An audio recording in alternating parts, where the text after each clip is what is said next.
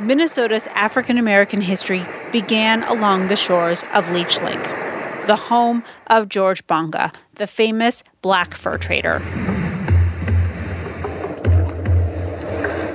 Bonga was born to an Ojibwe mother and a black fur trader by the name of Pierre Bonga in 1802 near the confluence of Lake Superior and the St. Louis River. Bonga was big and strong. Some say he could portage canoes as heavy as 700 pounds. Fur traders needed to be strong, but Bonga wasn't just that.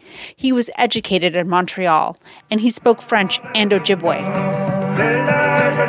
And he knew the area very well. He used his multicultural background to become a diplomat, translator, and a pioneer who fought for the rights of fellow Native Americans whose land was slowly being taken away. Bonga settled at Leech Lake. He ran a fur trading post there until he died in 1874.